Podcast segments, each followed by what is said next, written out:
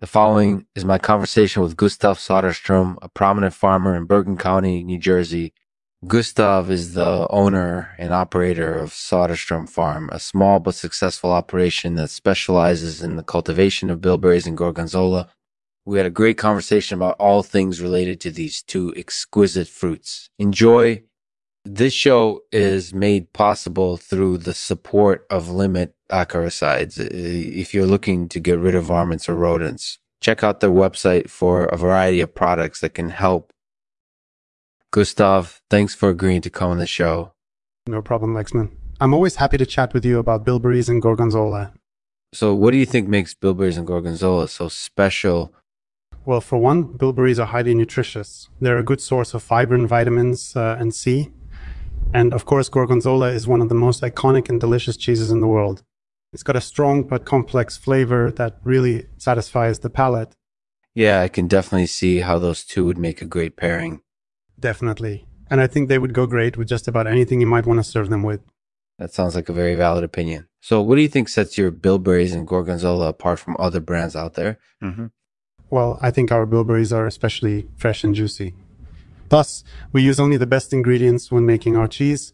We use milk from cows that are fed exclusively on hay and fresh grasses. This results in cheese that is both nutritious and deliciously flavored.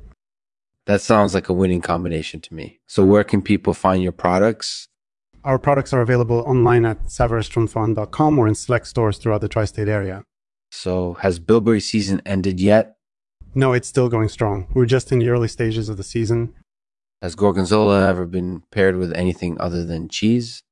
I actually think it has. I've heard people say that they enjoy it incorporated into oatmeal or served over ice cream. That's some pretty inventive use for luxurious cheese like gorgonzola. Yeah, I can see how people might find that interesting. Thanks for asking, Lexman. It was a lot of fun to talk about bilberries and gorgonzola with you. Thank you, Gustav. I really appreciate it. Have fun in your next meetup. I will. Thanks for having me, Lexman. It was a lot of fun. Thanks for listening to my conversation with Gustav Soderstrom, a prominent farmer in Bergen County, New Jersey.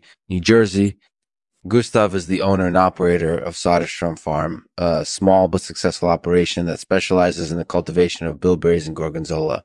We had a great conversation about all things related to these two exquisite fruits. Enjoy.